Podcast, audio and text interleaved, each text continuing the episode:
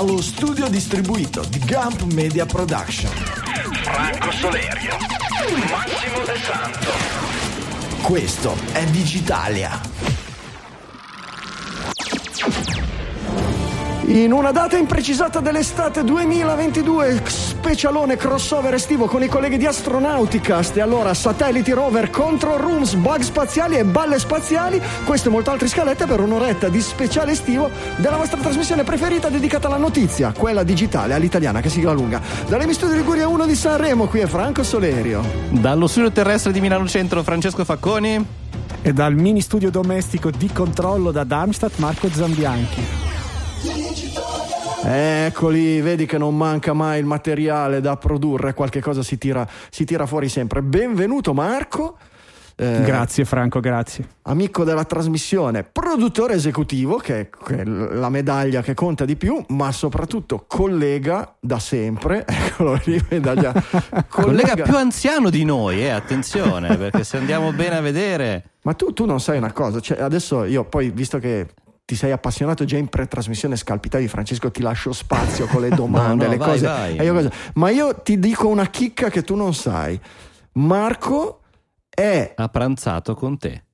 Sì, non solo ha pranzato eh. con me, ma ha pranzato con me e con la cricca dei podcaster italiani nel Oh, 2000 quanti, quanti erano? nel, nel mille anni fa, non Sette, sei. Fai conto 2006 o 2007? Fai, sì. fai, conto che Digitalia è nata a, ad aprile, quella roba lì, quel pranzo lì è stato fatto un pochi mesi prima, era autunno se non ricordo male, era una cascina nel Barolo, abbiamo mangiato sì, il cappallotto. E, e, bevu- eh, bravissimo, il cappallotto, abbiamo mangiato e bevuto l'impossibile e dai fumi Buonissimo, dell'alcol sì. di quel pranzo lì, in una pausa sigaretta, a quei tempi usava ancora, io e Carlo Becchi partorimmo l'idea di far nascere Digitalia.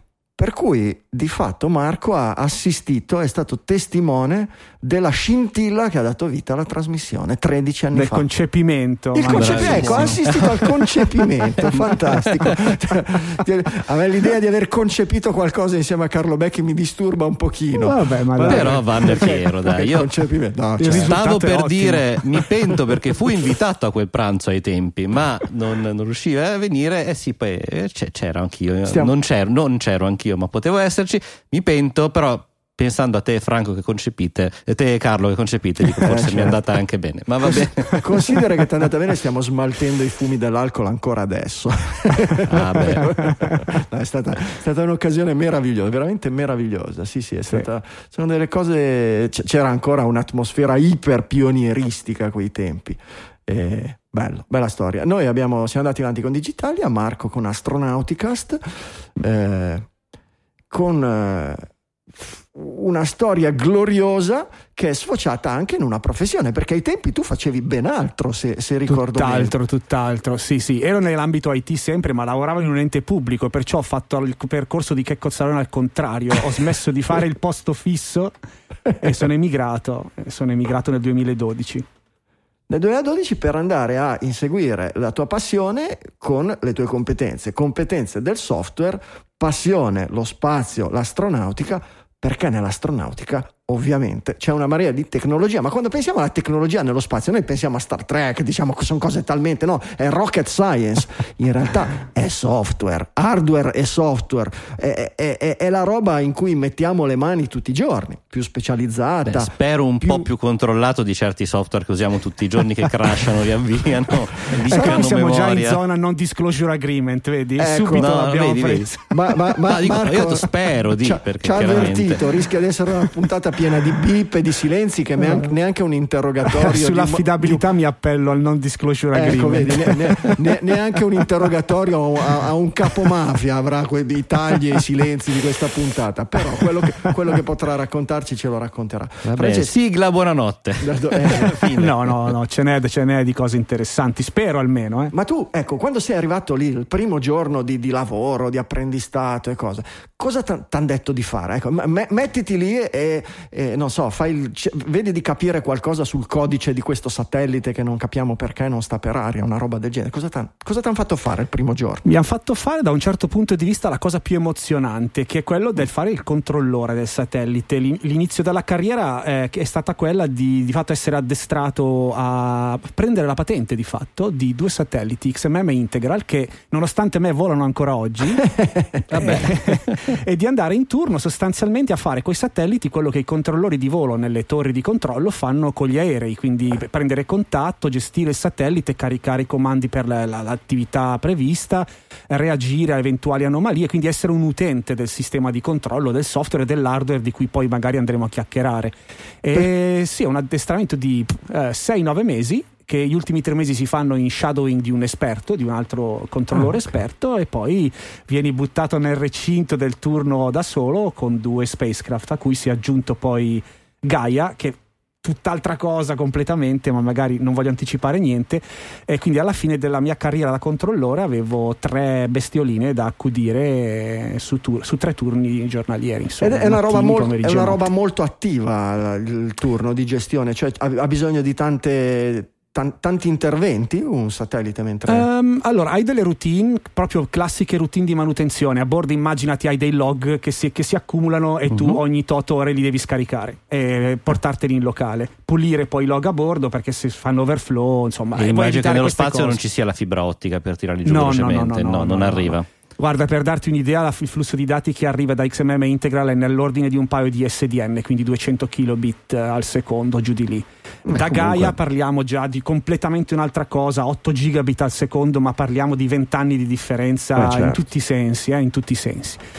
Uh, poi invece è un po' come il lavoro del, del, vigile del fuoco, puoi avere dei turni assolutamente rilassati in cui ti occupi esclusivamente delle tue manutenzioni rutinarie o un turno veramente impegnativo in cui hai allarmi che si accendono e a quel punto scatta quello che hai imparato in addestramento, cioè come reagire correttamente, come iniziare a mitigare la situazione, fare un assessment, eventualmente fare Um, mi vengono solo termini in inglese, eh, m- comunicare al secondo livello di assistenza agli ingegneri che sono addestrati allo specifico sottosistema che soffre del problema contingente. Quindi chiami al telefono, c'è una persona in repelibilità e dici ehi io fin qui sono arrivato, adesso la procedura mi dice Di tocca a te. Sta Quindi... cadendo a terra, aiuto. Questo è più o meno immagino la telefonata. Urla giù.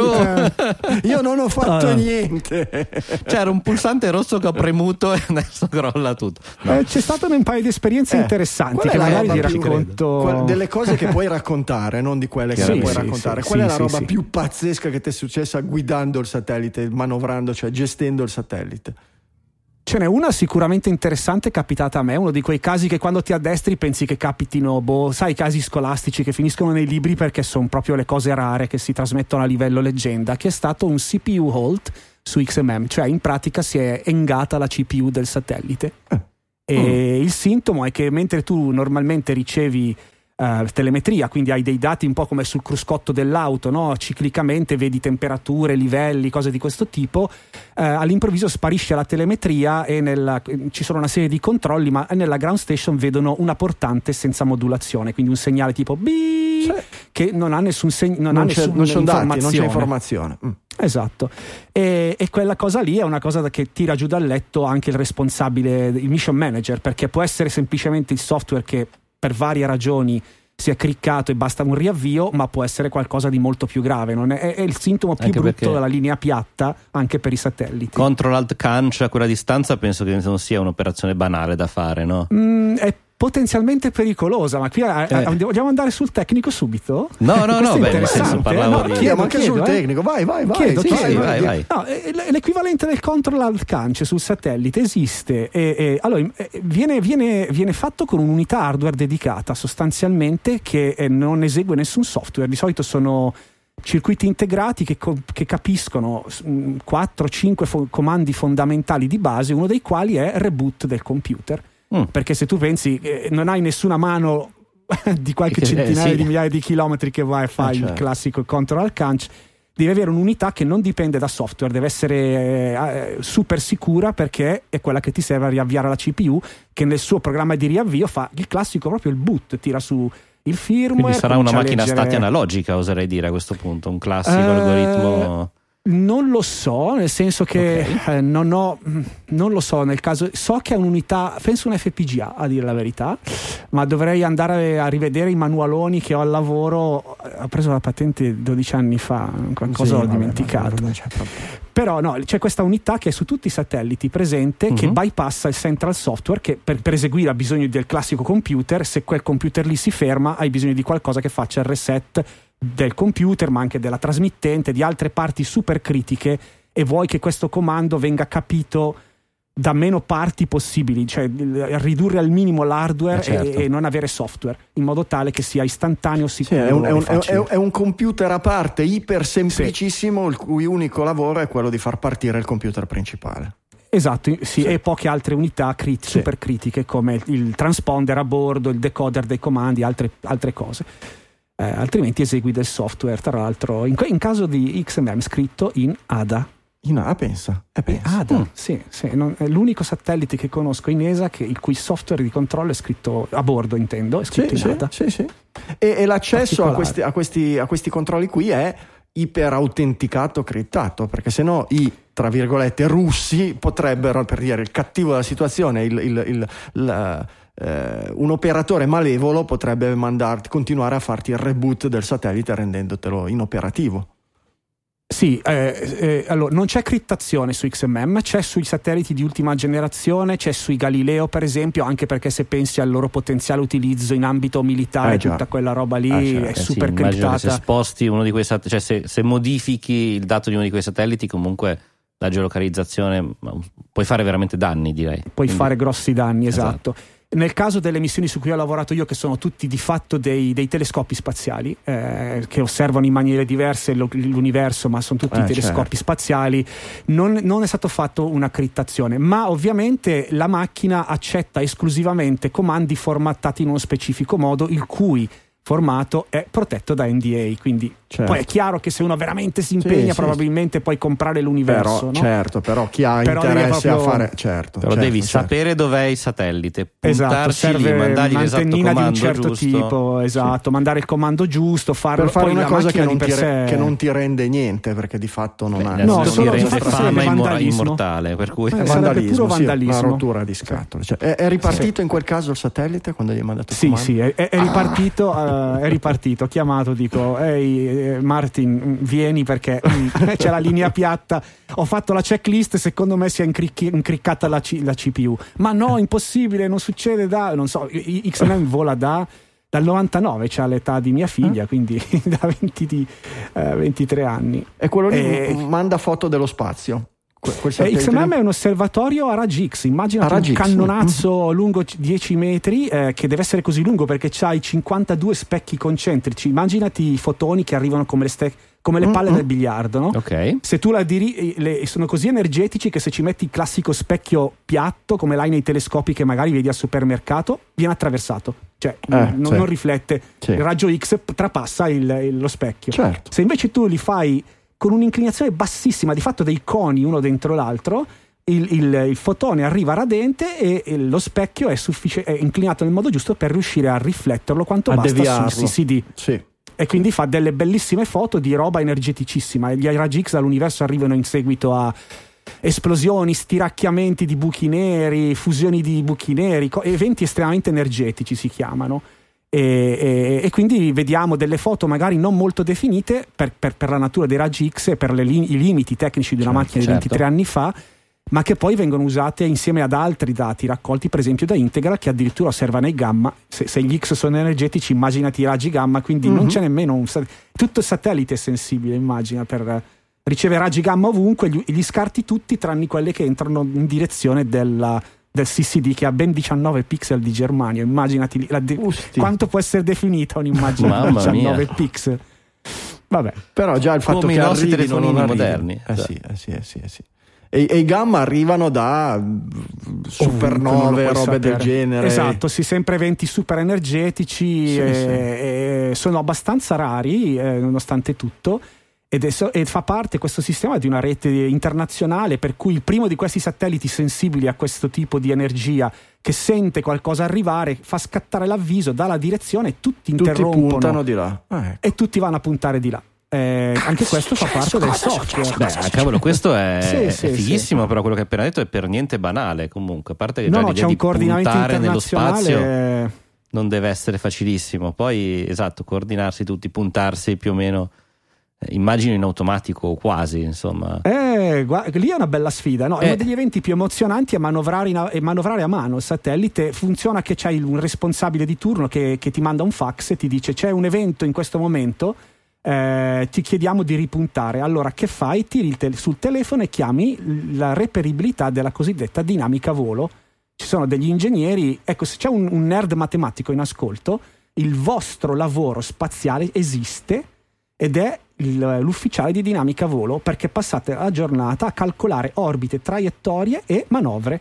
Quindi c'è un tizio di questi o una ragazza di questi in, di irreperibilità, chiami, arrivano sul posto, fanno una serie di osservazioni, chiedono al controllore di, di, raccogliere i dati di posizione del satellite precisi, guardano dove dovevano andare a puntare e generano i parametri per i comandi che girano il satellite. Poi prendono la stampina, la danno in mano al controllore che a mano bi, bi, bi, gira il satellite nella direzione esatta. Che poi immagino che faccia cioè, attivi qualche razzettino, quindi pff, di qua, pff, eh, di là. Eh, ecco, ecco, non so, eh. con cosa gira? Eh, sì, energeticamente, un satellite che è lì da vent'anni, come mm-hmm. funziona? Cioè ha dei pannelli solari e della roba elettrica?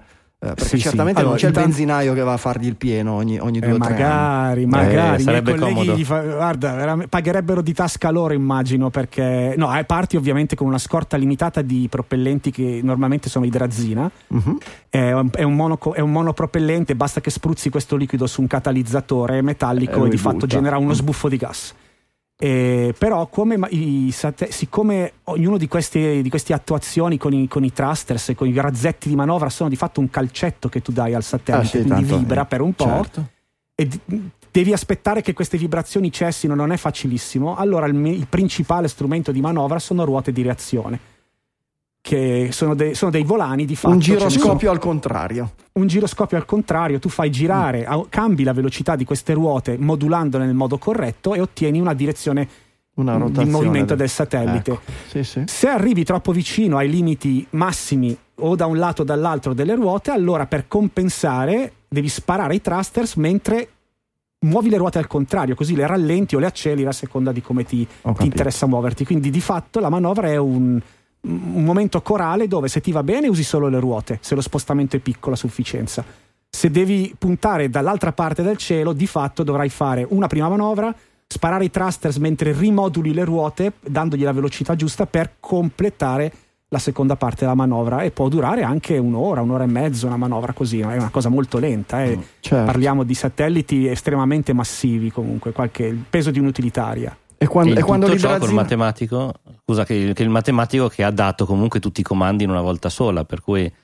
Sì, sì, eh, lui, penso che in real una volta che tu riesce... sai dove vuoi puntare, eh. abbiamo un software che sapendo dove sei calcola eh, esattamente i parametri da dare alle ruote e poi materialmente uno dei, uno dei miei lavori quando ero controllore era fare questa manovra, caricare a manina i dati, stando attento a non scambiare le cifre e poi dare l'ok e il satellite manovra e vedi in telemetria piano piano che si sposta e poi viene fatta una valutazione, si fa una mappa stellare, guardi le stelle intorno a te e da quello intui, il software calcola dove sei messo, che è, è, come si orientano tra l'altro i mezzi spaziali, guardano le stelle, c'è una, un catalogo stellare che ti dice esattamente dove stai guardando, quindi se vedi questo è perché sei girato così sostanzialmente. Certo, certo. Guardando il cielo, che è il loro lavoro. Guardando il cielo, sì, sì. E le, le ruote Guardando... girano con corrente elettrica. Corrente elettrica, abbiamo pannelli, pannelli fotovoltaici con batterie, quindi carichiamo le batterie certo. e poi i motori elettrici sono alimentati dalle batterie. Sono batterie che durano di più di quelle dell'iPhone, direi. Oh sì, in questo caso 23 anni, però lì hai sono, sono, favolose, sono favolose cosa riescono a fare. Ci sono anche le eclissi per i satelliti come quelli che girano attorno alla Terra, quindi addirittura sono sufficienti a dare potenza elettrica non solo durante le manovre, ma in generale per coprire anche i periodi in cui il Sole non c'è, il satellite comincia a raffreddarsi, si accendono dei, dei riscaldatori per mantenere un equilibrio termico ed evitare di rovinare certo. la ripresa fotografica. Immagina certo. quando si eh sì, quando raffreddi va. un CCD per fare delle belle foto, anche gli appassionati di astronomia a terra lo fanno lì va tenuto un equilibrio tecnico per, termico per avere la perfetta fotografia la foto spaziale. migliore possibile, mm. certo, certo. Esatto. E invece e quando finisce l'idrazina o quando la batteria va va frusta, viene decommissionato eh, il satellite o si riesce la, senza a... batteria, eh, guarda, sì sulla carta, mm. ma di fatto no. Riuscite a riciclarlo? Mm. Riusciamo a farlo volare uguale.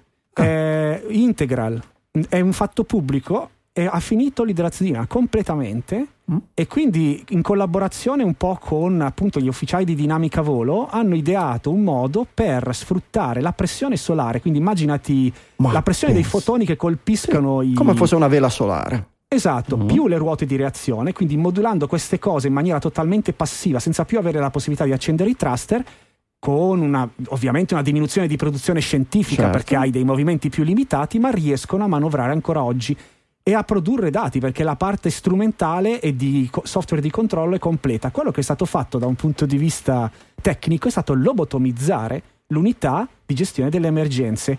Su Integral è, è sostanzialmente utilizzava per non sapere. Ah, poi le modalità di emergenza si può spiegare in due parole per far capire meglio. Eh sì, ma... infatti c'era questa parola buttata lì. eh, in modalità di emergenza è una tipica modalità di tutti i satelliti dove qualcosa di veramente anomalo viene percepito a bordo e il satellite per non saperne leggere né scrivere di fatto cosa fa? Interrompe qualunque osservazione scientifica stia facendo e si dispone con l'attuatore più sicuro che ha, in questo caso i thruster, a, con i pannelli fotovoltaici a 90 gradi verso il sole, quindi per massimizzare la risorsa la numero uno per mm. sopravvivere che è il, l'energia solare che alimenta pannelli e batterie e aspetta comandi da terra. Quindi tu a terra ti fai la diagnosi e quando ti è chiaro cosa è successo e hai eventualmente sistemato la, sor- la, la sorgente del problema, comandi il satellite fuori dalla modalità di emergenza e ritorni al controllo con le ruote che ti consentono di puntare senza vibrazioni in maniera molto fine verso la zona da osservare senza thruster, senza idrazina, te sta, sta, cosa qui non la puoi fare più. E quindi si sono inventati un Aspetta. modo per usare le ruote anche in modalità di emergenza, lobotomizzando l'automazione che invece tagliava eh, l'uso delle ruote e utilizzava i thruster semplicemente per puntare verso il sole. Invece ora Integral di fatto non ha più modalità di emergenza. Di fatto ha finito il carburante, quindi potrebbe essere decommissionato domani. È stato messo apposta su un'orbita che nel 2028 lo fa rientrare in maniera diciamo naturale, senza sì. correzioni di orbita. E, da, e, lo manovrano col sole le ruote. e, e tutto fantastico. questo quindi è stato Bellissimo. riprogrammato. Cioè non era una cosa prevista quando no, è stato lanciato, zero. è una roba che è stata no. ideata, progettata e programmata quando si è arrivati a, a, al punto di dire questo qui che cosa ce ne facciamo, che figata. Eh, proviamo, alla fine cosa hai da perdere? Il satellite certo. sulla carta era già finito eh certo, ed è certo. il momento perfetto per la fantasia dell'ingegnere che dice non ho mai potuto farla sta cosa. Vedi Proviamo, come... il management ha detto ok, non abbiamo di fatto nulla da perdere, provate e ha funzionato. Ma Quelli queste... invece senza batterie sono i cluster che... Ah, dimmi, ok. Dimmi. No, no, scusami, vai. Cosa sono i cluster? Cluster, eh, cluster sono, quattro, eh, sono tre satelliti che studiano il campo magnetico terrestre, di fatto volano informazione e sono talmente anzianotti, poveracci, sono, prim- sono quelli che, i-, i, cui gemelli sono esplosi nel primo Ariane 5 che è esploso ah, per, okay. un, per, un, bug software tra ma dai, un, buffer, ma dai. un overflow sì un overflow uh, il, il missile, vabbè. l'Ariane francese sì, sì, sì, se vai a cercare il, primi, il primo lancio su, su, YouTube o comunque sul web vedrai che è esploso e l'indagine ha scoperto che c'era un, ba- un baco nel software che ha fatto ha di fatto cambiato il segno all'unità inerziale e il razzo di, invece di volare verso l'alto a un certo punto ha cominciato a girarsi per volare Usti. 180 gradi di direzione Usti. verso terra diciamo no? Beh, di bug eh, esploso, da so- esploso, da solo o l'hanno, o l'hanno no l'hanno terminato l'hanno, l'hanno terminato, terminato, per evitare sì, danni sì. a terra sì, pensa che roba e c'era, c'erano già i sistemi di controllo di versione del software con la, con la funzionalità blame perché sarebbe esatto chi è stato uh, lo, allora sicuro c'è un sicuro perché qui siamo come, sai, come in quelle, quelle, quelle, quasi ironie che si vedono nei film in cui tutto viene documentato, documentato da, eh, immagino, immagino, archivi, è proprio così. Quello è vero, quello è proprio vero, viene documentato tutto Ogni in maniera riga di codice deve, deve tutto, avere tutto. una spiegazione e, e sapere chi tutto, l'ha scritta, perché, ah, ecco. perché, come mai. E si impara, ovviamente dagli errori si impara e in effetti poi non è più successo nulla per quel motivo lì quantomeno. eh, Beh, era successo cluster... un altro razzo che aveva mh, mm, calcolato uno in metri al secondo, l'altro in. Vedi che anche in NASA eh. non è che sono. Eh, quelli, quelli sono, sono, quelli che Se vogliono tirano, contare in metrico eh, e in imperiale, no? Ecco, e poi non si sono messi d'accordo e c'è un po' di differenza a un certo punto. No, no, tutti abbiamo, non possiamo come dire throw the stone perché abbiamo veramente un po' tutti qualcosa sulla coscienza a livello di, di esperienze, si impara e poi si evitano questi errori, magari se ne fanno di nuovi. Ma i cluster hanno, hanno di fatto esaurito la capacità delle batterie di essere ricaricate, non tengono più mm. la carica perché hanno superato super mega abbondantemente il numero di cicli e quando vanno in eclisse per, perché orbitano intorno alla Terra e quindi a seconda di come l'orbita è emessa, diciamo così, in un certo periodo dell'anno muoiono. vengono nascosti, di, muoiono, muoiono letteralmente. Mm. Mm. E quindi Figo. quello che, su, che, hanno imparato a fare eh, in, in, diciamo, il loro team di controllo è stato ripristinare lo stato del satellite da zero, ma da zero veramente, come se si fosse ah. appena staccato dal lanciatore, nel giro di circa un'ora e mezzo. Eh, prima a mano e poi automatizzando tutto con Python e degli script. script. Che figata. Sì, sì. Veramente una figata. Se vedi la parte tecnica di, di, come l'hanno scritta sta cosa, è entusiasmante per un nerd eh, informatico. Vedi che, bellissimo. Vedi che l'umanità fa anche delle cose belle, almeno lassù, no? un po' più belle di quelle che vediamo, meno edificanti qui sulla crosta sì, terrestre. Sì, sì, sì, assolutamente. L'ingegno umano è capace di delle robe e che diventano delle cose talmente eh, complesse e specialistiche, eccetera, che sono meno accessibili al pubblico, no? Mentre, non lo so, se tu pensi ai, mm, ai picchi della creatività umana nel passato, no? In qualsiasi campo, se tu pensi a Galileo o pensi a Mozart, cioè hanno lasciato delle cose che sono spiegabili alla gente. Già quello che hai spiegato tu, i digitaliani lo capiscono, gli ascoltatori di Astronauticast non ne parliamo, ma il 99,9% della popolazione generale boh, dice, Beh, vabbè, per ciao, quello forse farmi, che lo spazio un cicchetto.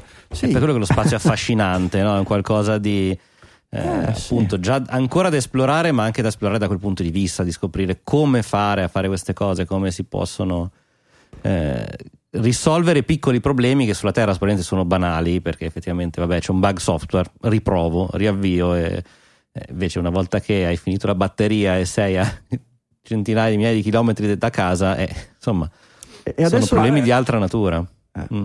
E adesso non fai più Beh. il controllore di volo dei satelliti? No, no, no, ho fatto due saltelli. Mm. Sono, mm. A un certo punto sono stato, mm, diciamo, promosso così, a, a coordinatore del, del lavoro dei, eh, dei, controllori e ad analista, si chiama così tecnicamente, del satellite Gaia. Immagina, qui possiamo forse introdurre un attimo il sistema di controllo, se vuoi, dei satelliti sì, che mi serve per spiegare un po' anche... Fighissimo, sì. Eh, se tu sei un controllore sei l'utente del sistema di controllo sì. ti danno questo sistema un software chiamiamolo il gestionale del satellite se vuoi e okay. dove hai appunto un software che capisce cosa, sa come trasmetterti i dati che arrivano dal satellite si chiama telemetria di fatto è un cruscotto multi a, a, a multiparametro quindi immaginati un software che ti consente di personalizzare il cruscotto della tua auto ok ci sono da un satellite almeno, mm, allora nel caso di Gaia, 64.000 parametri di telemetria. Ah, però. esatto. Okay. Quindi, ecco perché trasmette, dicevi 8 gigabit, no? Quindi eh, quello, quello, quello, la telemetria solo del così che si chiama housekeeping, cioè quella sì. che si, il satellite si divide in due parti. Eh? Partiamo dalle api, dai fiori. Il satellite lo puoi dividere tutti i satelliti in due parti principali. La parte del payload che ha sui suoi strumenti scientifici e fa quello che il satellite è stato progettato per fare e poi la cosiddetta platform, che se vuoi è un po' comune a tutti i satelliti, da, da James Webb che è appena arrivato e fa cose fantastiche a, a, appunto ai cluster poverini che compiono 25 anni tra un attimo. E di fatto lì c'è il computer di volo che capisce come manovrare, come misurare temperature, vari parametri e spedirtele a terra e come eseguire i comandi che gli mandi. Questi qui, e, e, e, attuatori, e comanda gli attuatori, ovviamente. È la, è la base. Cioè, questo riesce a registrare 64.000 parametri, cioè non sì, riesco sì. a immaginare quanti siano. Cioè. Sì, sì, hai quindi un software che ciclicamente con un bus creato apposta si fa il polling di tutto quello che c'è attaccato sul bus e dice allora te come stai, te come stai, te come stai, dammi, le tue co- dammi i tuoi dati, dammi i tuoi dati, mette tutto insieme costruisce dei pacchetti similissimi da un, da un, punto di vista teorico a quelli del, di protocolli di rete, fa l'encoding di queste informazioni su una portante a una certa frequenza con un'antenna che opportunamente direzionata verso terra ti spara tutte queste cose. Un'altra antenna ovviamente è lì pronta a sentire quello che tu gli mandi da terra. Certo. il sistema di controllo riceve il dato cosiddetto housekeeping, quindi lo stato di salute della piattaforma e di tutto quello che del payload sente, ma da un punto di vista tecnico, cioè la macchina fotografica è troppo fredda, troppo calda, cioè, non, non, guarda il dato scientifico, che viene giù separatamente. Mm. Quindi come controllori noi ci occupiamo di fare l'autista dell'autobus, ci personalizziamo il, il, il cruscotto, abbiamo dei cruscotti preparati da chi ha, ha scritto il software eh, che contengono i parametri principali, puoi immaginarti, ma poi se vuoi puoi scendere di livello mm. su, in qualunque modo, esatto. E tra l'altro ogni, ogni Specon, che è lo Spacecraft Controller, eh, lo, lo compatti in una sigla, diventa uh-huh. Specon, si crea un po' la sua collezione di cruscotti certo. perché di fatto quando sei in turno tu sei responsabile, ti configuri il sistema perché ti dica ti esattamente quello che tu vuoi certo, sapere. Certo. Eh, ti faccio una domanda per, per, per dimmi, visualizzare, dimmi. per vai, permettere vai. ai nostri ascoltatori di visualizzare. Eh, mh, mm, no, fisicamente no, perché non è fisico, ma... Eh, graficamente, ecco, e da, dal punto di vista de, de, dell'interfaccia, è un'interfaccia mouse eh, e tastiera sì, sì, sì. e puntatore, tipo eh. quelli che abbiamo sui sistemi operativi classici da, da, da casa? Sì, eh, allora, sui satelliti più vecchi è basato su un sistema Sun Solaris, vedi tu, okay. è interfaccia grafica Mosaic. Ok, okay? Cioè, siamo nella sì, sì. abbastanza Perfetto. preistoria dell'informatica, sì, però eh, funziona perfettamente esatto. anche perché eh, apro una piccolissima parentesi, siamo abituati alla dinamicità dell'astronautica moderna di Elon Musk e altre start-up che vanno a 2000 all'ora. Uh-huh. L'ambiente istituzionale, sia ESA sia EUMETSAT, ma eh, NASA, NASA, viaggia immagino. a ecco. tutt'altra velocità ed è un mondo, se vuoi, opposto, quasi la catarsi, un mondo estremamente conservatore sì. per una serie di ragioni che Beh, possiamo pre- discutere. Predilige forse la stabilità e la sicurezza piuttosto che se funziona non si dismette. Assolutamente. Esatto, esatto. E quindi è stato anche arriviamo al punto che non trovi più i sistemisti di Oracle che si è comprata Sun Uh-huh. Eh, eh, per fare manutenzione a nulla. Quindi a un certo punto sei obbligato, se la tua missione continua, a inventarti un modo per virtualizzare quelle macchine lì. Eh, le... Comunque sì, per tornare, scusa, io parto sempre per voli pindarici, ma per tornare a quello che mi avevi chiesto, sì, è a mouse. Puoi controllare tranquillamente tutto con uh, classico mouse e sistema a finestre, anche se è Mosaic, è pur sempre un sistema certo, a finestre. Certo, è un Windows Manager, certo. E, ehm, hai sostanzialmente il software di controllo diviso in alcune parti fondamentali, il cruscotto che abbiamo discusso fino ad ora, in cui immaginati una schermata divisa di fatto in tre, in, in, in, in tre colonne, nome del parametro, descrizione del parametro, valore del parametro in questo momento. Okay. E queste sono però delle, delle, schermate intelligenti perché? Perché anche i colori vengono usati per comunicare sì. lo stato della macchina, quindi non solo il valore che so una temperatura, sì, se, se un, un tranquillo chiuso. verde, sei in parametro, se, se guarda, inizia esatto, arancione o rosso. Verde, certo, ok, certo. giallo, mm, rosso. rosso aia. lampeggiante direi che qualcosa okay, forse. Okay, esatto, okay. esatto. Schermo nero, aiuto. Schermo e, nero. Solo dati, e solo dati numerici o anche grafici?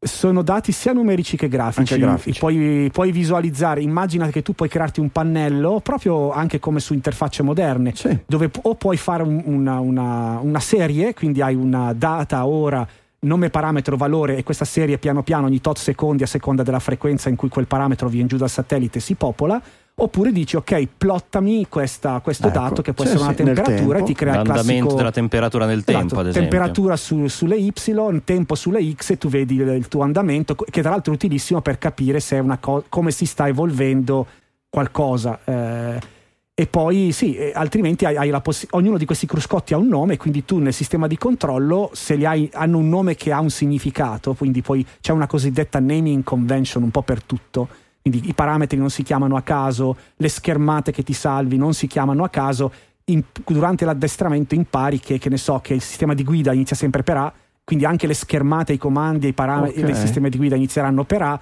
poi c'è di solito un codice numerico che ti dice qualcosa in più, ma già solo il nome di quella certa cosa ti, ti dà un'informazione.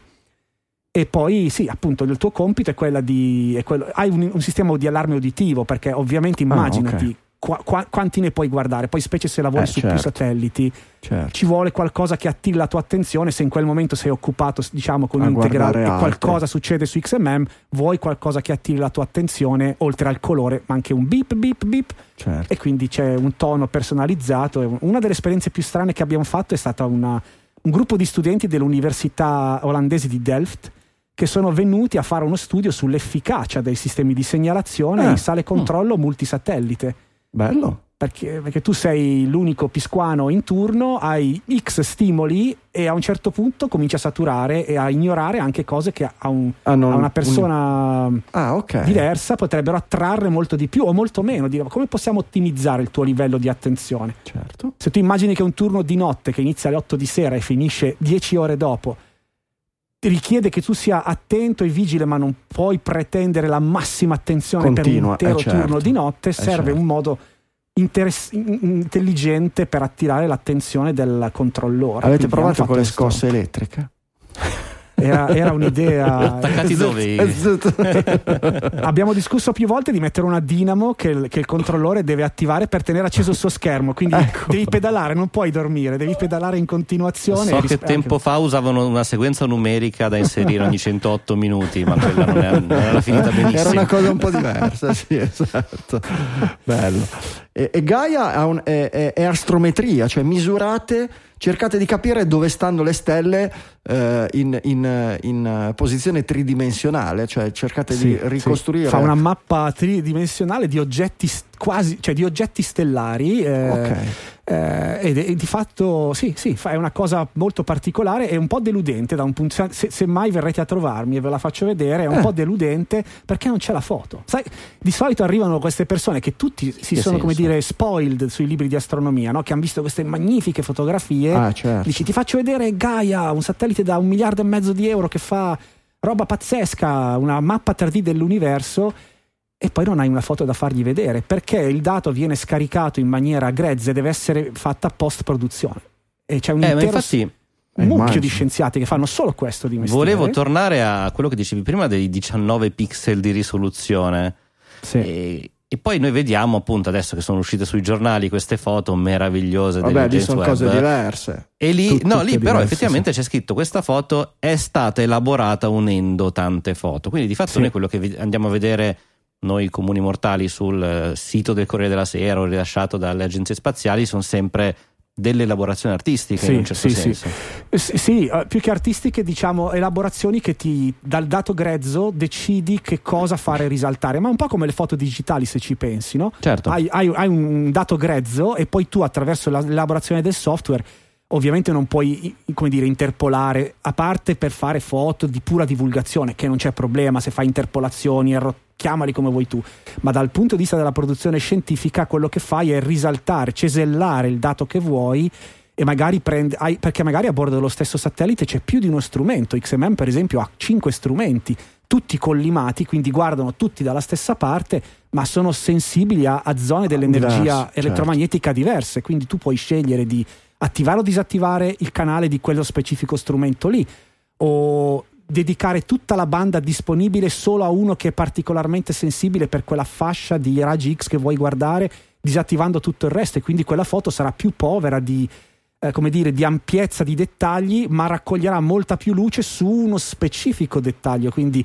un, per quello a volte si combinano fonti eh diverse. Sì. Perché oh, ti dico una cosa: devi multiplexare. In, ecco. in, diagnost- esatto. in, diagnostica per immagini, cioè in quella che comunemente la, la, la, la gente normale chiama radiologia, si fa la stessa cosa. Quando tu dici mm. vado a fare una PET, eh, può essere capitato di avere qualche conoscente o qualche parente che generalmente per problematiche tumorali vanno a fare questa PET. La PET è una roba eh, eh, tomografia a emissione di positroni, è una specie di TAC ma eh, fatta misurando con un detettore di questi positroni emessi da una sostanza che si, che si inietta senza fare in realtà vede delle cose che la TAC e la risonanza non possono vedere, ma ha una risoluzione orribile. E allora mm. di fatto si combina con l'attacco, si sovrappone al, al, al, al, medico, al radiologo, arriva poi un'immagine dove c'è una sovrapposizione di un'immagine TAC con un'immagine PET e dalla, dalla sovrapposizione delle due cose vedi i vari traccianti dove finiscono nelle varie strutture. E quello che mi racconti del, del, che si fa in, in, in, queste osservazioni astronomiche è, è, molto simile, ci assomiglia molto. Alla fine sono sempre, sono sempre dei sensori e dei rilevatori che ti dicono che cosa arriva da che direzione. Esatto, poi la, con la luce ragazzi si fa una roba pazzesca, nel senso che scomponendo la luce nelle sue componenti, analizzandole con strumenti sensibili a cose diverse, potete guardare il colore di una stella, ma anche derivare il suo movimento, che poi è quello certo. che fa certo. Gaia. Uh-huh. Eh, tra l'altro, so che qualcuno sarà rimasto deluso che non si possono vedere foto di Gaia. Si può fare di molto meglio. E allora, per le famose note dell'episodio, Franco, poi mm. ti passerò un link. Mm. C'è un software open source scaricabile o eseguibile su uh-huh. Windows e penso anche su Linux perché è basato su Java. Che per chi ha un Oculus Rift o, come, o comunque oh. un apparato di immersivo vi ecco trasporta dentro una bolla trasparente in qualunque ambito esplorato da Gaia nella mappa 3D potete essere Bello, in ti immergi, immersiva ti immergi, ti immergi. Che, che, che forte. Esattamente. È una roba assurda. Io l'ho provato ed è, da, è quasi da, da, da, non lo so come dire sei noi, dentro una bolla abbiamo trasparente. questi, abbiamo questa immagine spazio. dello spazio. che, che è piatta che, che, è orribile no? per noi è poetica guardi il cielo però è come, è come la vedevano nel medioevo no? un telo nero con i puntini con i puntini colorati. No un cacchio però il nostro cervello non riesce facilmente ad astrarre e a percepire la tridimensionalità. Nel momento in cui ti ci vedi in mezzo sembra di essere sull'Enterprise di Star Trek che viaggia da, da, da, un, da una stella all'altra, pazzesco. È stata un'esperienza fenomenale anche perché eh, immaginati la persona che di fatto controlla il satellite non lo vede il dato grezzo, noi per completare anche un discorso che era rimasto aperto, noi, noi, ti dicevo facciamo gli autisti degli autobus, il dato scientifico, noi facciamo il router, lo prendiamo da un specifico canale di telemetria e così come arriva lo giriamo telematicamente al centro scientifico dell'ESA incaricato di elaborarlo, nel nostro caso l'ESAC, che è un centro di studi in Spagna, eh, a Madrid, che si occupa di uh, dati scientifici delle, delle, missioni interplanetarie e anche delle missioni di, di astronomiche. Ma c'è tutta una catena di, di, di scienziati appunto che consuma questi dati non solo perché li hanno richiesti a livello universitario, ma anche perché proprio fa, si occupano delle macchine che ne fanno l'elaborazione. Um, per Vabbè, noi insomma, di fatto Francesco... non sappiamo il nostro prodotto, abbiamo assaggiato mm. il prosciutto, il salumiere che assaggia il prosciutto eh. che ha sempre affettato senza mai mangiarne una fetta. So certo, che roba certo. irriverente che ho detto. Pazzesco, no, pazzesco. Mamma mia. il prosciutto, ma dai. Che... Vabbè. Magari questa togli, dai. No, no, io non tolgo mai niente, non tolgo mai niente. Mai niente. So. No, anche perché hai esplicitato in maniera chiarissima. Sono cose più belle, più così la stretta allo stomaco l'abbiamo sentita tutti, più eh, o meno certo. esperti di astronautica. Eh, certo, la, la bombetta così. bella, sto- bella storia, bella storia.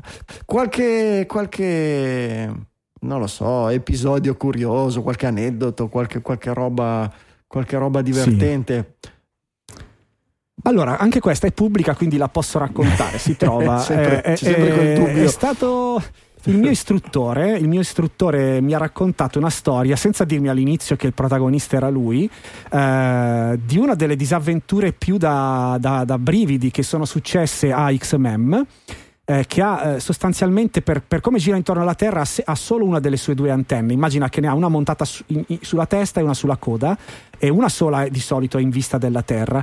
E quando tu eh, a un certo punto devi poter mantenere 24/7 il contatto con questo satellite, devi poter saltare da un'antenna all'altra e quindi la trasmit- radiotrasmittente ricevente di bordo, il transponder, è collegato a una delle due antenne con un relè fisico uh-huh. che, che, che ruota anzi in realtà sono due, uno lato, vabbè, non importa, comunque un relè. Garantito che non si ferma nel mezzo. e questo è un piccolo spoiler, temo. Quindi cosa succede? Eh, il, mio collega si prepara al cosiddetto antenna swap, cioè arriva a quel momento brevissimo in cui entrambe le antenne sono in vista della stazione ricevente e tu, controllore, mandi il comando che gira il relè in modo tale che la, il transponder sia collegato alla corretta antenna che avrà visibilità per le prossime X ore. Manda questo comando e puff, scompare la telemetria. Porca miseria.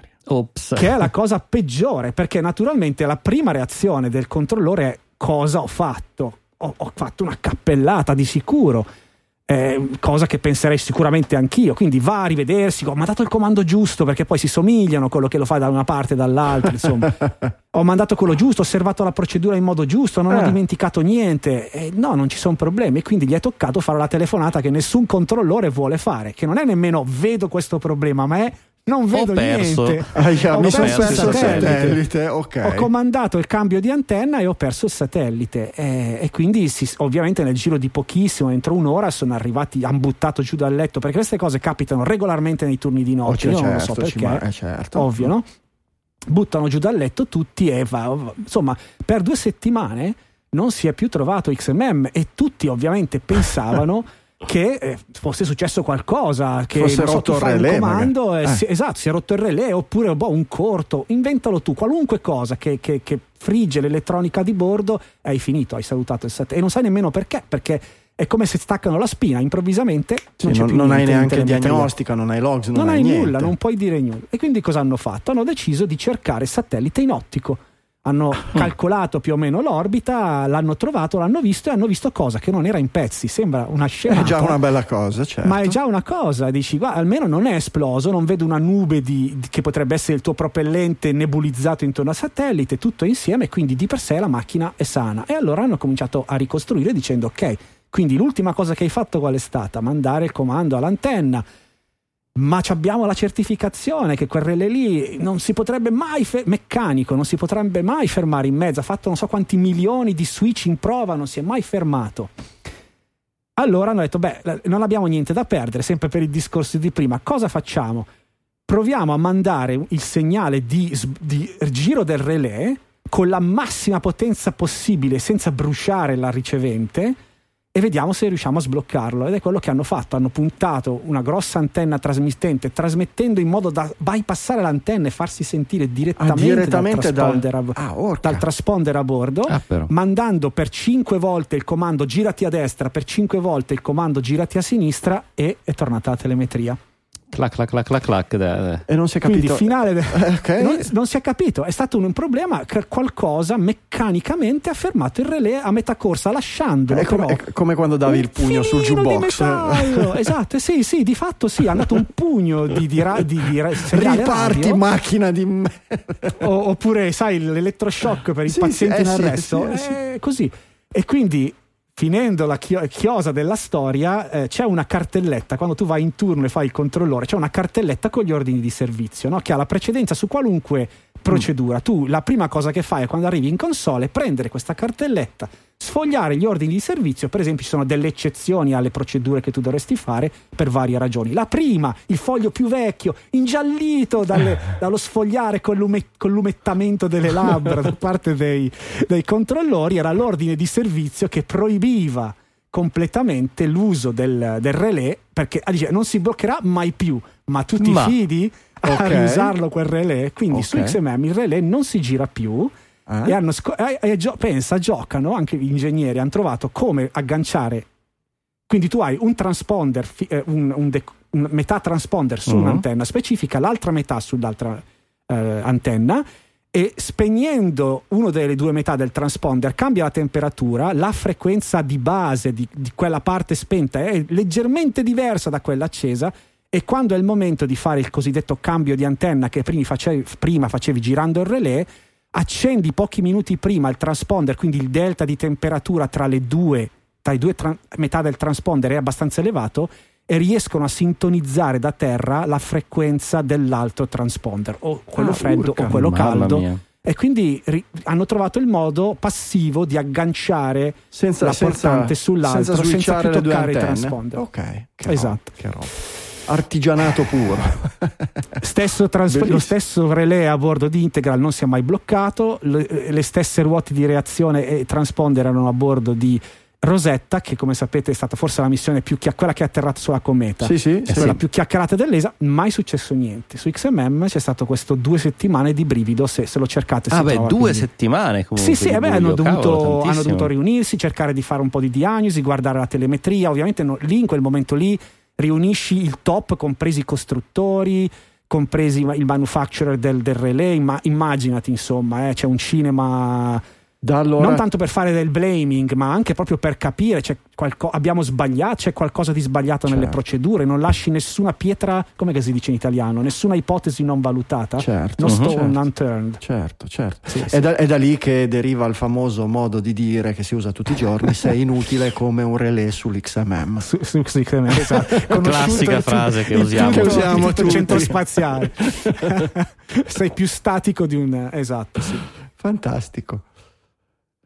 Ispira Bene, un no. casino queste cose qui, sono, sono, sono, veramente, sono, veramente, una roba, ci si sente veramente un po' sul ponte dell'Enterprise a, a vedere queste cose qui. Eh. Tra l'altro a livello tecnologico immagino che siano comunque tutti strumenti comunque un po' datati rispetto a quello che siamo abituati a vedere nei negozi sì, di elettronica assolutamente vecchiotti e però, ben poi però fai delle cose, però fai delle cose totali con i processori vecchiotti sì, con sì. le interfacce vecchie fai delle cose che cioè, intellettualmente sono di uno, di uno stimolante bestiale eh.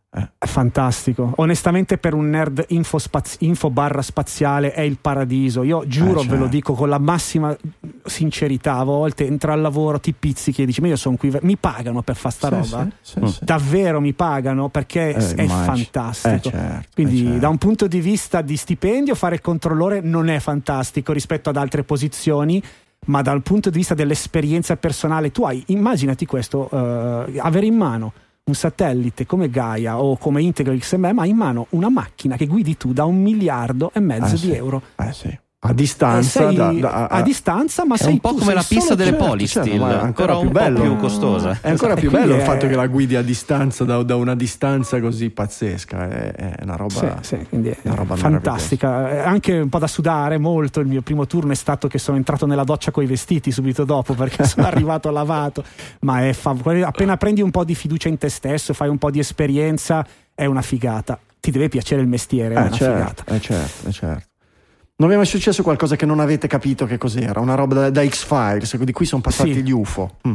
Sì, sì, la risposta Però è sì. NDA. no, eh, no, perché è pubblico anche questo. Eh, allora, dai, potete, potete, cercare, se volete, un satellite dell'ESA bello, mastodontico, uno dei primissimi di, di studio del, della Terra, eh, di osservazione della Terra, che si chiama Envisat. Un bel giorno ha fatto l'effetto XMM, è sparito, ma non è più tornato. Usti è sparito. Basta. Si, si, tro- si, è trovato in radar ottico, si è visto dov'è. Non si sa cosa sia successo. È lì che è si fa i cacchi suoi. Mm. Sparito. Sì, sì, è una bestia, tra l'altro enorme, enorme grande come un autobus. Usti. E, ah, e non sappiamo, ci sono delle ipotesi, ma non sappiamo perché di fatto senza dati sono tutte pure speculazioni. E non, eh, non si può materialmente perché troppo, ci sono dei rischi e cosa, oppure semplicemente non ne vale la pena economicamente di che ne so, mm, organizzare una missione spaziale che vada in qualche modo a, ad accedere, a portare un omino che ci entra dentro e che scarica la, la, la scatola nera o che cerca di riattivarlo. Ah, penso sia di fatto in Europa oggi non esiste questa tecnologia. Abbiamo in preparazione, in arrivo veramente, delle tecnologie per deorbitarlo, una mm. bestia mm. del genere Uh, che è anche pericoloso perché eh, certo, immagina un satellite che muore alla fine eh, della sì. sua carriera, pochissimo propellente. Immaginati un aereo senza persone a bordo, eh? un certo. aereo che cade eh, è, è, molto Può più sicuro, ovunque. tra virgolette, se è senza propellente, perché sì, farà una, una, fossa, ci saranno i detriti, ma non c'è un momento esplosivo, non c'è un satellite che tu lasci a metà della sua vita o all'inizio eh, della cavolo. sua vita in orbita, è carico di, di quintali di idrazina che, essendo monopropellente, può esplodere anche nello spazio, creando una nube di detriti che va a ostacolare letteralmente, mm. diventa un pericolo per altri, comprese le missioni umane, quindi non certo. è stupendo. Eh, certo. eh, la, se si volesse fare una missione, ammesso che si possa riattivare il cervello dopo tanti anni in condizioni estreme di temperature e bombardamento di radiazioni, la cosa più saggia da fare sarebbe poi quello immediatamente di trascinarlo verso terra in maniera controllata e farlo rientrare in atmosfera perché è veramente massiccio. È una roba grossa, lì... grossa, certo. Esatto. E lì c'hai poi il dramma, tra virgolette, dei, dei controllori, di tutto il team. C'è un team di almeno una ventina di persone dietro ogni satellite che vola e che da un giorno all'altro non hanno più un lavoro. Cioè, non che li mettono sulla strada, certo. ma non c'è più il progetto per cui tu lavoravi, non c'è più. Perdono. Eh, finisce sì. lì. Eh psicologicamente non deve essere. No.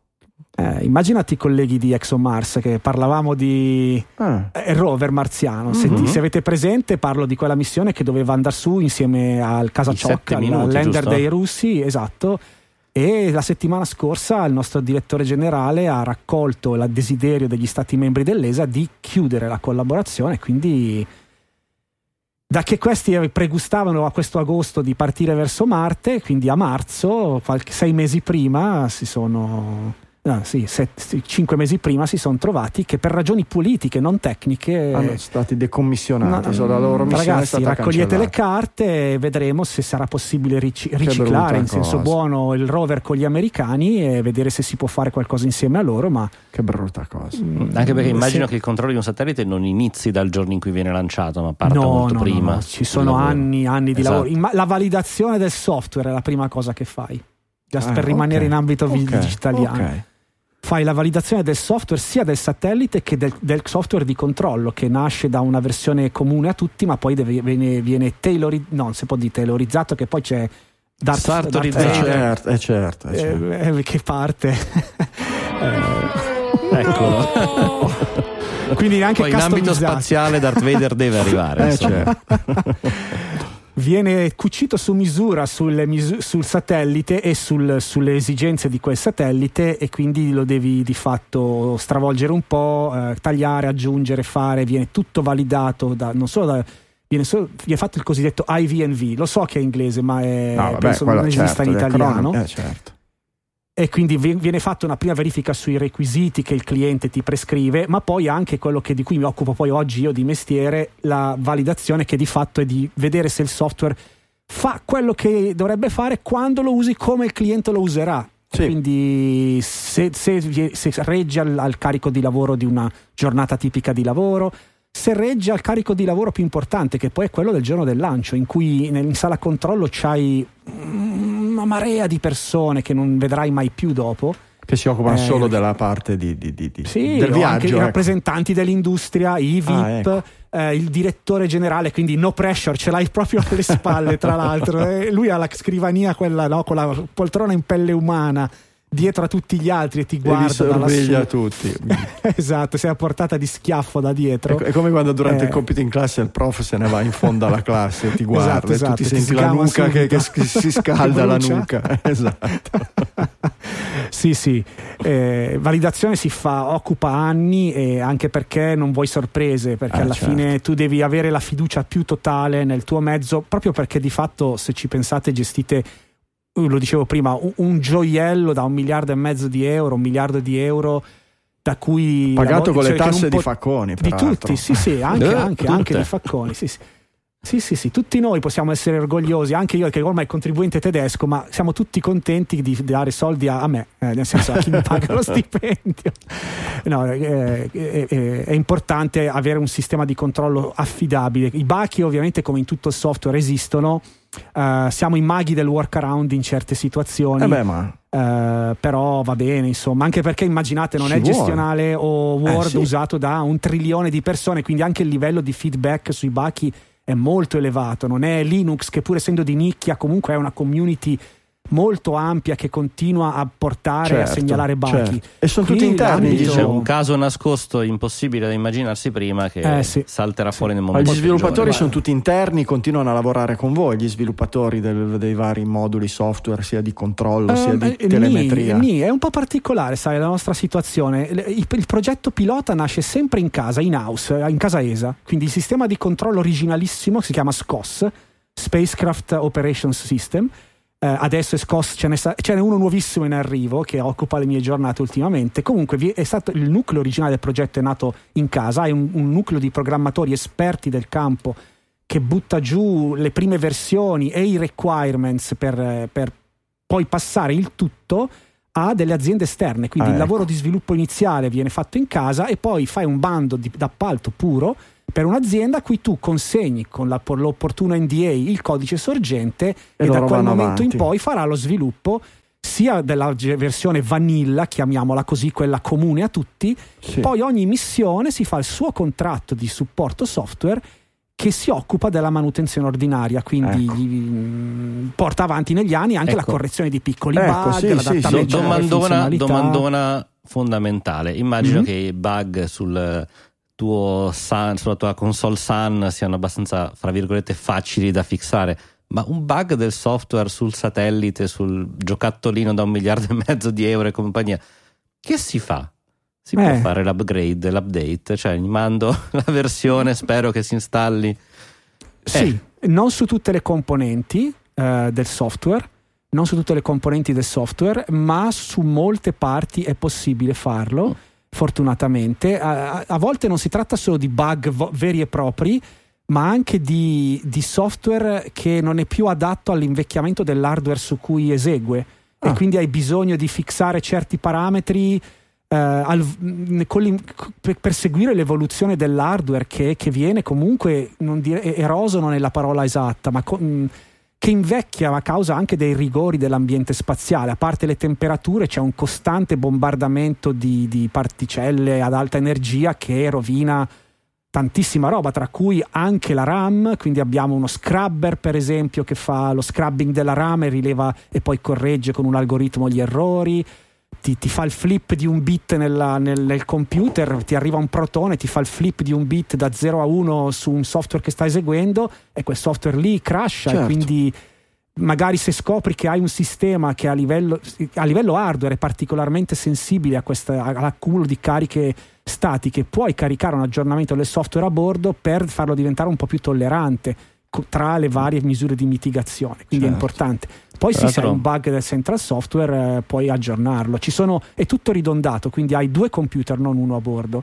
I- identici, due processori, doppia RAM, doppia hard disk, tutto doppio, tutto almeno doppio, tutto ridondato. Quindi l'aggiornamento lo fai aggiornando l'unità spenta, poi la tiri su e sai che se qualcosa non ha passato correttamente alla tua validazione a terra, puoi Spegni, sempre ri- l'altra. ripartire con un, l'altra. Un po' e... come quando cambi risoluzione a Windows, che ti dice hai 15 secondi per dirmi che stai vedendo il cartello, se no torno a quella di prima ed è meglio Abbastanza così. Abbastanza simile. Eh, cioè, Guarda, esatto. l'esperienza su Gaia è molto moderna. Carichi dei file veri e propri sulla memoria di massa stato solido a bordo e poi hai dei comandi per fare il load, il boot con con questa nuova, un po' come fai con i telefonini se ti metti certo. le custom ROM in un certo, certo. senso, no? Su satelliti come integra l'XMM, che sta roba qua se la, se la sognano, eh, certo. immaginati che quando dovevamo programmare un certo stato iniziale degli strumenti calibrati per una certa cosa, sai cosa si faceva?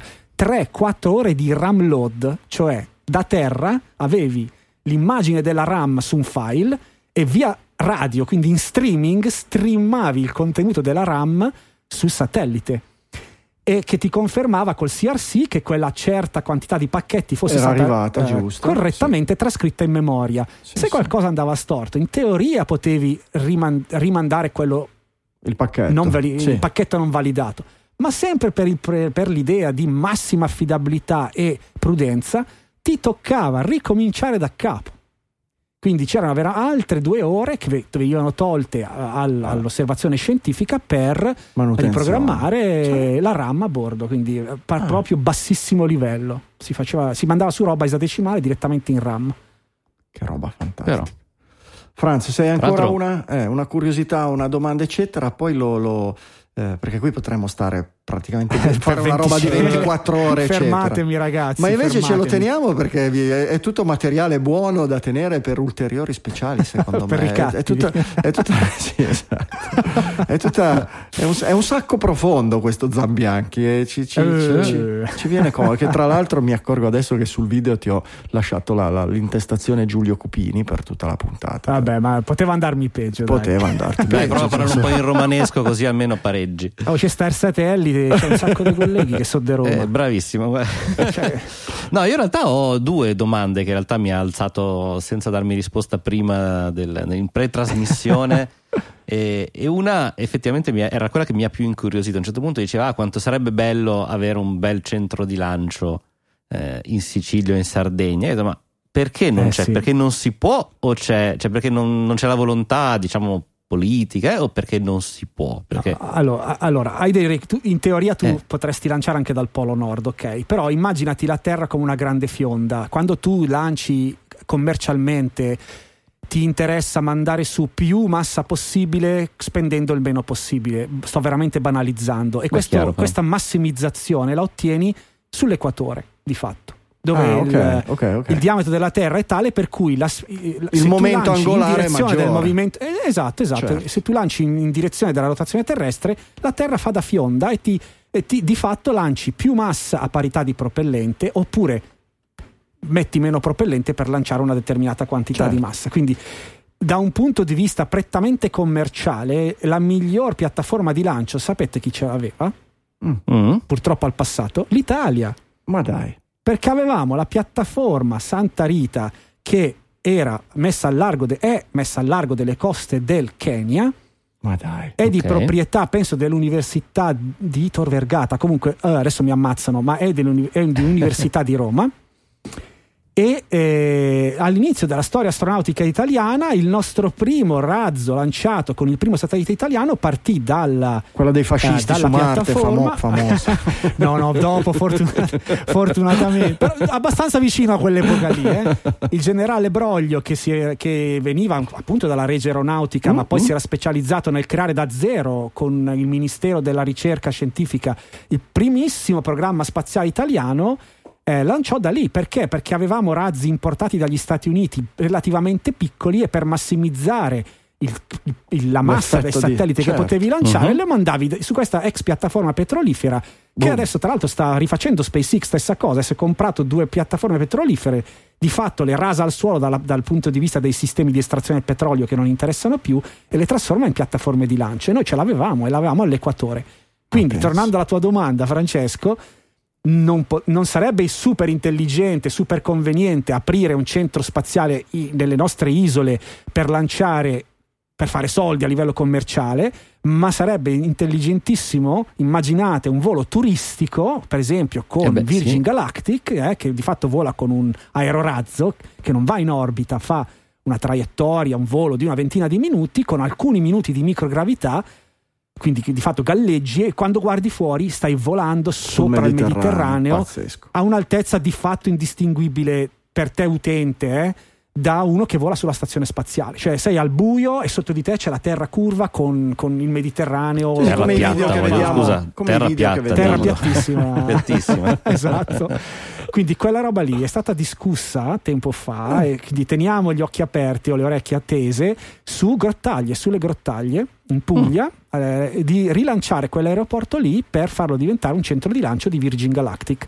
Eh. Sarebbe bellissimo perché effettivamente andare in Kenya o andare a Houston o in, in Kazakistan, insomma, tutti questi posti meravigliosi non è proprio alla portata di eh sì. tutti i giorni, magari un giretto in Puglia quindi quello lì è plausibile, mm. fare roba di tipo turistico. turistico. senza andare in orbita, quindi anche il lanciatore è addirittura un aereo, poi puoi permetterti sistemi molto più piccoli, molto più semplici da gestire. Ma, vo- ma voi che lavorate nel mestiere, siete gli scienziati dello spazio, tutta questa sì. corsa invece al turismo nello spazio come la vedete? Come una roba un po' fastidiosa? Un po'... Cioè... Oh, è polarizzante sta cosa anche nella mm. nostra community, perché allora, se, se, uno guarda anche un po' da esperto no, alla fatica bestiale che hanno fatto gli astronauti astronauti, chiamiamoli governativi, certo. tipo per intenderci la nostra Samantha che è a bordo della ISS adesso, Parmitano e tutti quelli che lo hanno preceduto, Vittori, eh, Nespoli, bla bla bla bla.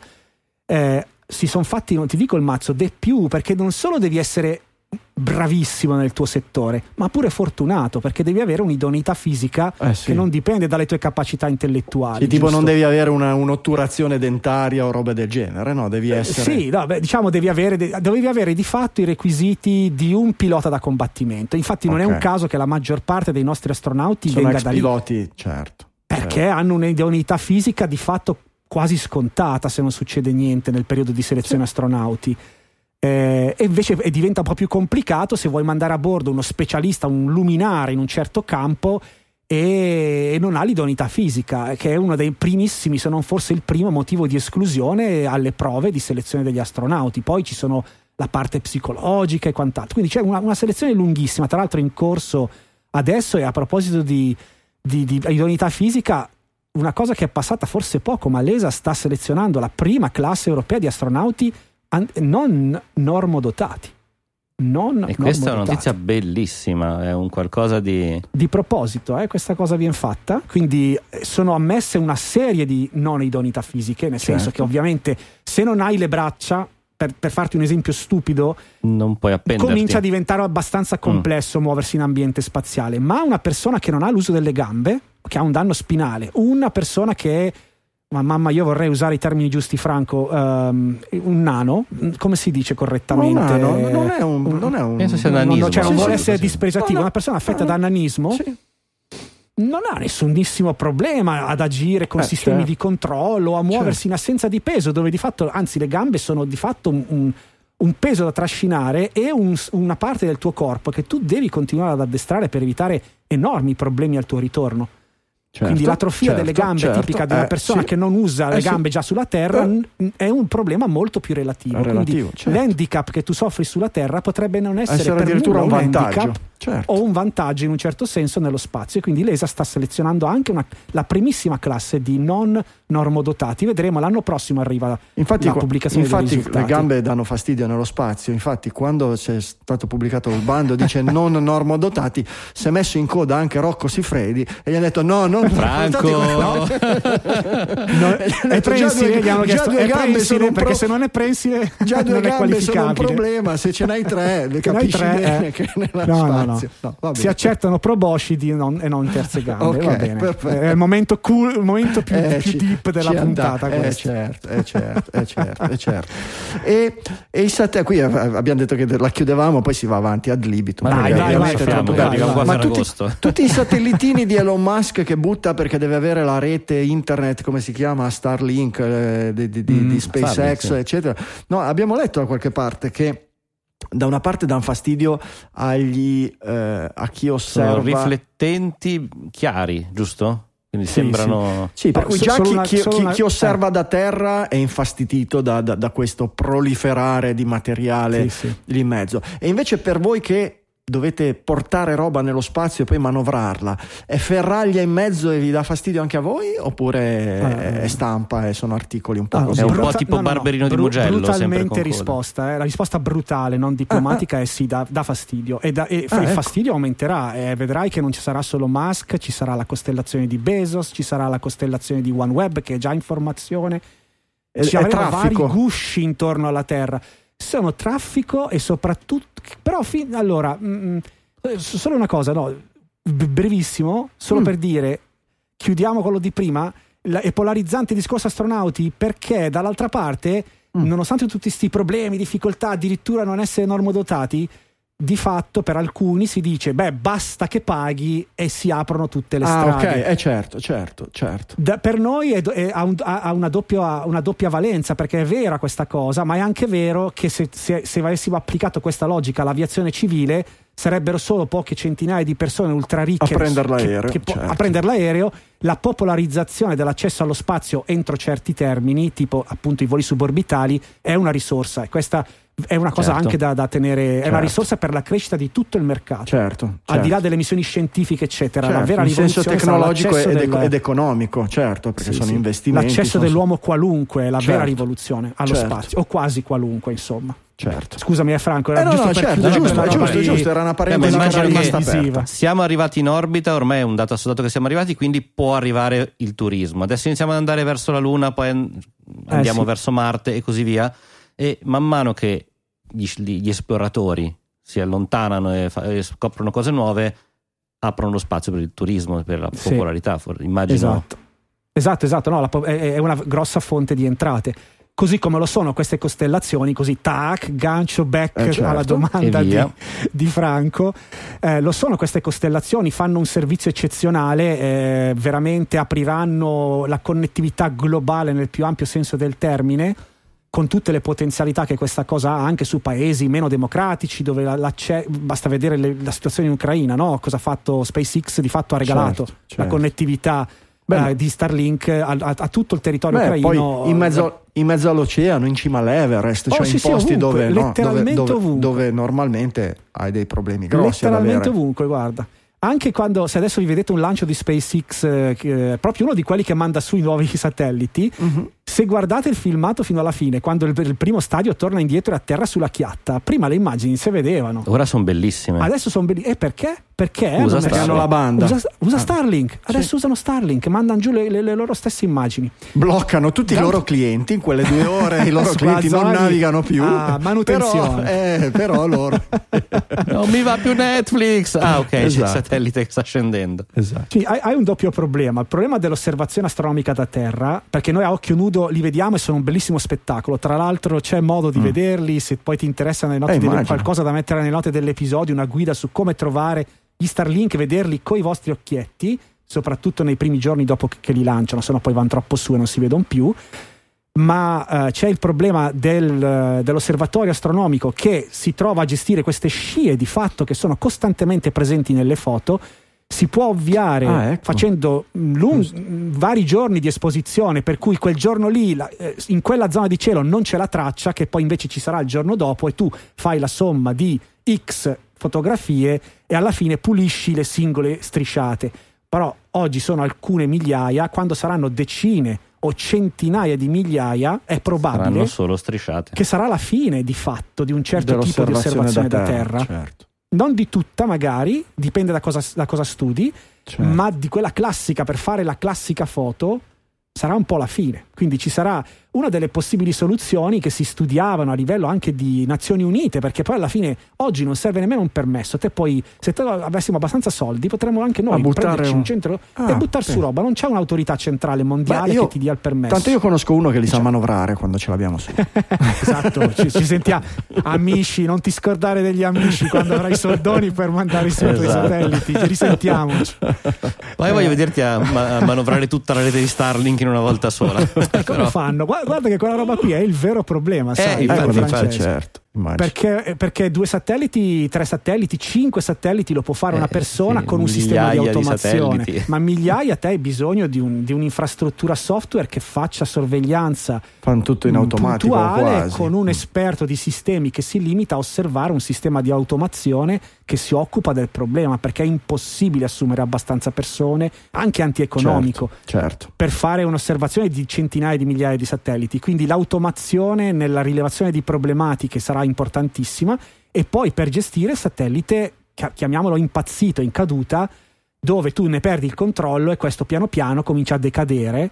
Cioè, a, a, anche se tu pensi che nello spazio a centinaia di chilometri c'è di fatto il vuoto, non è vuoto assoluto, anche quelle poche molecole di gas che si propagano dall'atmosfera terrestre rallentano, anche la stazione spaziale rallenta, certo. anche se vola a 400 km di, di, di quota, e nel tempo questi oggetti rientrano. Il problema è che non li, se non li controlli più sono un proiettile non e brucia. devi manovrare via da loro. Non brucia, no, devi proprio allontanarti proattiva. Ah, bruciano, bruciano. Il problema è ah. cosa colpiscono prima di arrivare okay, in atmosfera. Ok, ok, tra di loro. Quindi, quindi tu rischiano delle... di cozzare con altri, altri satelliti. Con altri satelliti della loro stessa costellazione, con la stazione spaziale, a seconda di dove li mettono, ah, con altri satelliti che tu vorresti lanciare. E la paura estrema è quella che si formi, a parte perdere il singolo satellite o addirittura non vogliamo neanche pensarci a un incidente con esseri umani. Ma immaginati alla formazione di un anello artificiale di, di, di detriti sì. che ti ritrovi intorno alla Terra come nel film. Come l'isola ecco, di plastica devo... nell'oceano. Come l'isola eh, sì, di plastica sì, nell'oceano. No? Che è fantascienza, giustamente. Eh già, magari, Però quella, magari. quella roba lì L'uomo è, non è sono... così sciocco. Magari. Sono particelle di metallo che, anche grosse che viaggiano a 28.000 km all'ora. Immaginati l'energia cinetica che ha una ah, roba del genere. Eh, cioè non... eh. Poi tu dicevi la stazione spaziale, in realtà le stazioni spaziali, visto che comunque oh, non sì, è c'è anche quella cinese nostra, adesso esatto. e poi vedremo se i russi davvero riescono ad andare da soli. Spoiler. Mm? Mm. No, mm. non credo proprio. Mm. Eh, Ma magari, però, no, cin- magari eh, hanno la spia che gli passa i vostri, i vostri cosi, i vostri, i vostri disegni, ah, come nei film, no? Eh. Guarda, sp- facciamo un discorso, eh, diciamo, ottimista, positivo. Poti- positivo. Mm. Se c'è una cosa che sta funzionando veramente bene in questo momento a livello internazionale è la collaborazione russi, non russi, a bordo della stazione spaziale. Eh, Davvero eh non ci sono state ripercussioni, a parte una, non posso dire le parolacce, ma una cavolata di, di mettere una, la bandiera delle due province dell'Ucraina oggi occupate a bordo. Non so se con la più o meno collaborazione spontanea dei tre astronauti russi, ma di fatto poi, a parte questo episodio criticabile da un punto di vista della neutralità, vanno perfettamente d'amore, d'amore d'accordo, d'accordo, tant'è che nel 21 luglio, anniversario dello sbarco sulla Luna, la nostra Samantha Cristoforetti uscirà con una tuta russa, parlando in russo, fuori nello spazio con un russo in passeggiata spaziale per fare una serie di attività. Credo Quindi, che... Beh, sono, sono, sono, delle persone là sopra di, una, di un livello culturale tale che no, eh, è, è, più, è, più, facile che riescano a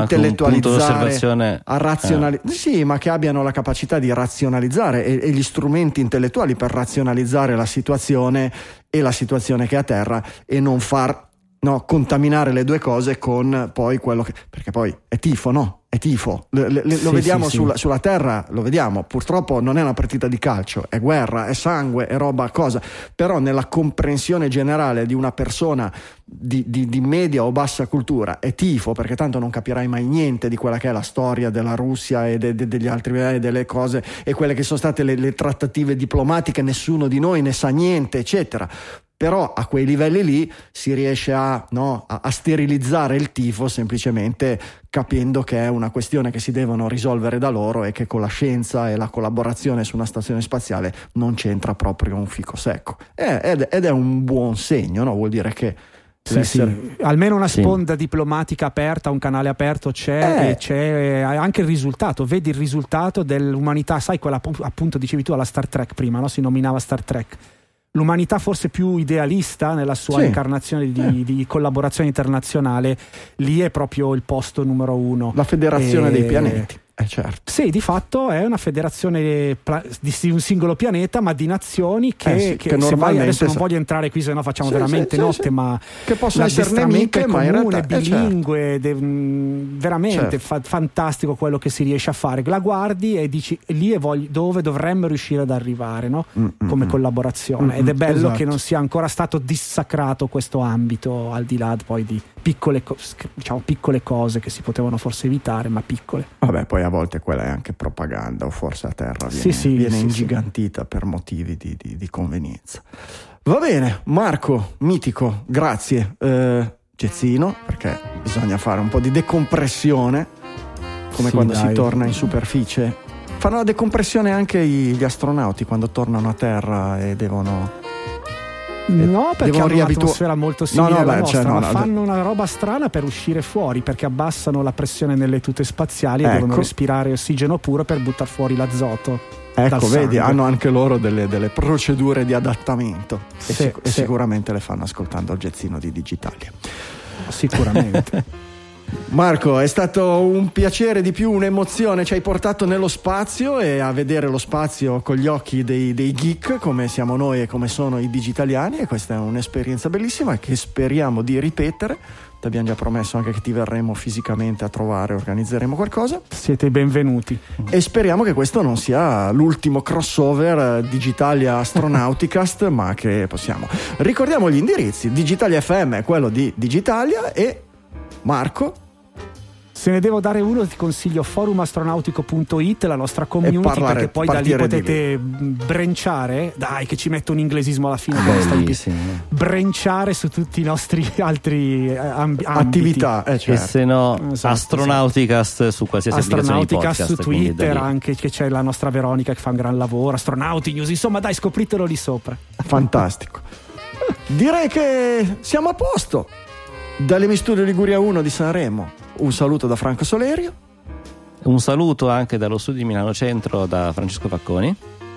E dal Satellite Control Centrum di Darmstadt vi saluta anche Marco Zambianchi. Uh, che figata, che figata. Ci sentiamo presto con una nuova puntata di Digitalia o di Astronauticast. Ciao ciao.